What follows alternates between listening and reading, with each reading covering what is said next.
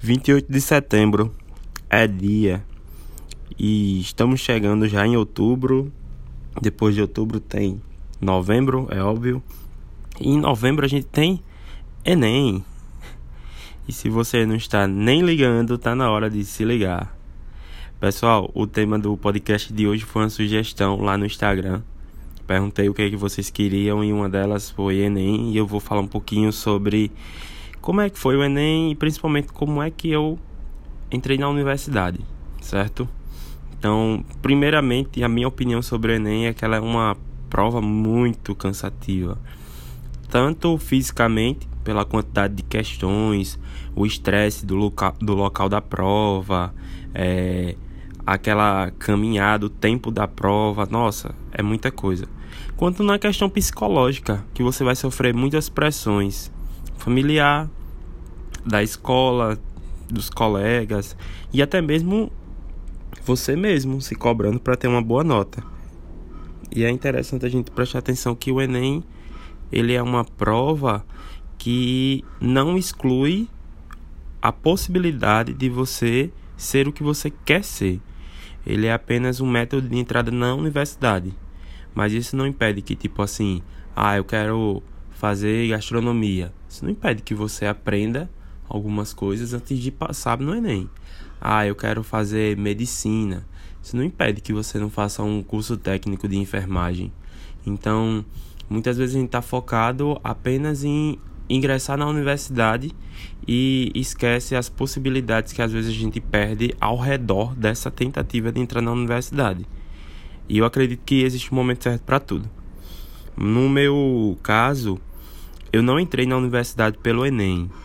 Eu entrei em 2012 e em 2011 eu fiz o PSS, finado PSS, que é o processo seletivo seriado e ele acontecia, pelo menos em algumas universidades, a universidade aqui da Paraíba, ele era realizado. Então, eu gostava muito do PSS porque ele dava uma importância maior aos estudos. Não é mais tipo assim, não era tipo assim, eu só vou estudar no terceiro ano porque o terceiro ano vai ter a prova. Não. Eu estudava no primeiro ano, fazia a prova com os conteúdos do primeiro ano. No segundo ano, fazia a prova com conteúdo do segundo ano. E no terceiro ano, fazia a prova dos conteúdos do terceiro ano mais a redação. Se eu não passasse, eu não atingisse uma nota suficiente na prova do primeiro ano, no segundo ano eu fazia do primeiro e do segundo. E se eu não conseguisse uma nota boa no primeiro, no segundo ano, que não achasse relevante, aí no terceiro ano eu fazia toda a prova de uma vez. Eu gostava muito porque existia um material, nem era tão caro a prova, era um valor simples, principalmente quem era de escola pública. E você tinha um materialzinho que você podia fazer a revisão, saber o que ia cair, tinha os temas, tudinho. Eu não sei se no Enem tem isso, porque como trabalhar com as áreas de conhecimento, eu não sei se especificamente existe um caderninho com todos os conteúdos, quais são as obras que vão cair no Enem. Mas no PSS era muito massa, viu? Era muito show. Mas não significa que eu também não fiz o, o Enem. Eu fiz o Enem também. Através do PSS, eu entrei em Ciência da Computação, primeira chamada. Acho que foi a vigésima posição por aí. Foi essas notas exorbitantes não, mas foi por aí essa posição. E no Enem eu passei porque tem duas opções no SISU, né? Eu tinha colocado matemática, primeira opção, e letras na segunda. Um amigo meu, a gente fez essa brincadeira de entrar em letras. E é tudo no campus aqui, no campus 4. E eu passei para matemática.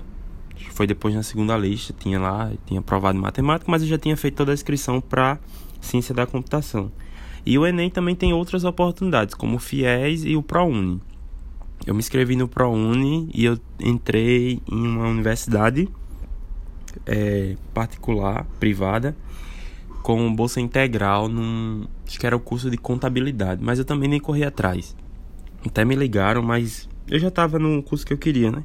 Então eu não, não me importei, não fui tanto atrás. Mas foi importante eu fazer essa prova do Enem para que eu pudesse estar preparado. Então eu me preparei muito é, para outras provas que eu ia fazer. Porque você tem que planejar o seu tempo.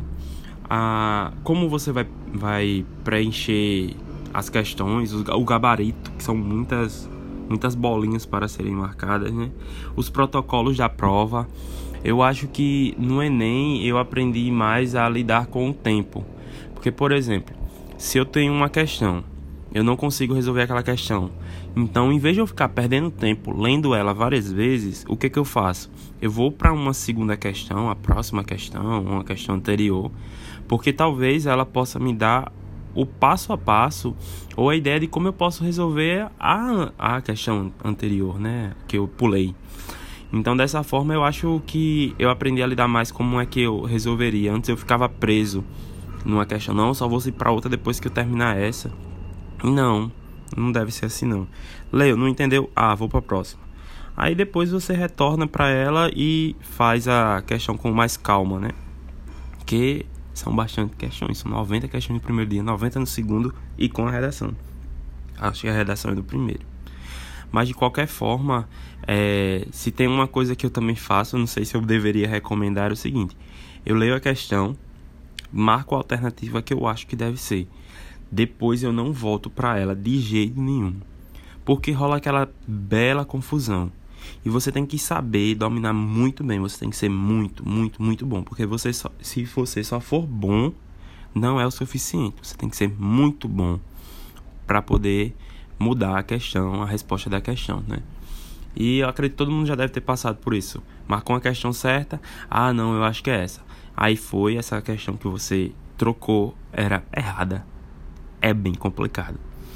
Mas são coisas que servem para que a gente possa crescer, amadurecer, criar um, um pensamento crítico e principalmente moldar o tipo de pessoa que eu vou me tornar na hora que eu estou fazendo uma prova. Possa ser que eu seja aquelas que entre, faça tudo, ou então eu, eu toco foda-se e nem vou me importar, ou eu possa ser aquela pessoa que vou sentar, vou ler a prova e vou fazer ela da melhor maneira possível porque eu não quero perder o meu tempo ali naquela prova, certo? Então é um esforço, é um desgaste muito grande. Até no período que eu fiz o Enem, eu disse que eu nunca mais ia fazer a prova, que era exaustivo. Eu queria trabalhar como aplicador, porque como eu fazia as provas, eu ficava, caramba, um dia eu quero ser aplicador. Me tornei aplicador, apliquei provas lá na universidade. Depois que fui para a escola também apliquei prova. Mas em 2018 lindamente, pagando minha língua, eu me inscrevi para o Enem, fiz a prova do Enem e, por incrível que pareça, foi maravilhoso. Maravilhoso principalmente pelo fato de que eu não tinha nenhuma pressão em cima de mim. Eu não precisava me importar em tirar uma nota alta. É, eu não precisava entrar em um curso. Entendeu? Não estava fazendo um tudo ou nada. Foi muito bom, foi muito suave. Nossa, eu amei. Um silêncio, uma paz, testando ali meus conhecimentos. E é óbvio que sem a pressão pessoal de tirar uma nota alta, que eu acho que a gente deveria trabalhar em cima disso, né? Durante o período que eu fiz o Enem, é, minha mãe proporcionou um, um, um, momento muito bom, porque, tipo assim, não precisava me preocupar com muitas coisas. Na verdade, é, quem tem essa possibilidade de fazer o, o Enem, essas provas, sim, é muito privilegiado. Não é qualquer um que faz, não. E minha mãe, ela me deixava tranquilo, deixava a comida toda preparada. Então eu acordava, ia tomar banho, me preparava, almoçava, ia fazer o Enem, voltava, discutia um pouquinho, dormia no outro dia também. Porque nos anos anteriores, eu acho que começou em 2018 isso.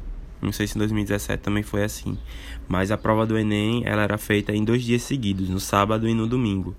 Agora não, agora é, to, é uma semana num domingo e na outra semana também é no outro domingo. Então é uma semana de distância entre as provas. Eu não sei se melhorou, porque você fica, acho que mais ansioso ainda, né? Mas é, ficou mais comprido.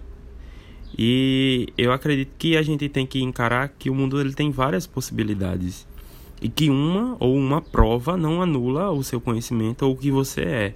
Você não conseguiu entrar no primeiro ano, tentando no segundo, que é uma coisa que eu também acho um pouco chato e errado. Não sei se se cabe muito bem a minha análise, Mas eu acredito que a forma de ingresso na universidade deveria ser através de duas provas, porque você podia entrar no início do ano ou na metade do ano. Então poderia ter, digamos assim, dois Enems para que você tivesse mais chances.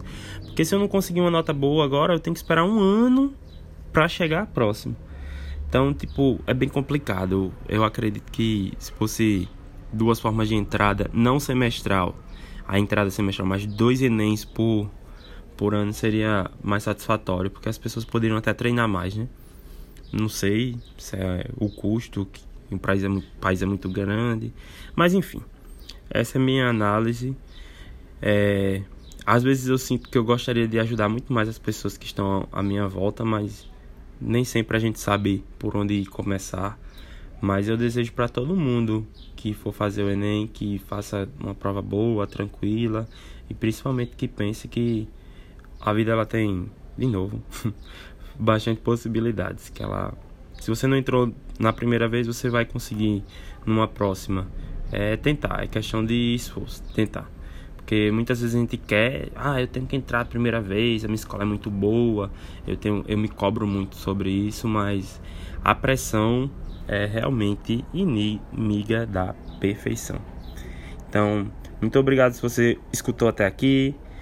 Depois eu volto aí com mais um tema. E valeu aí pelos views ou listeners, os ouvintes. E a gente tá aí no podcast. Até a próxima.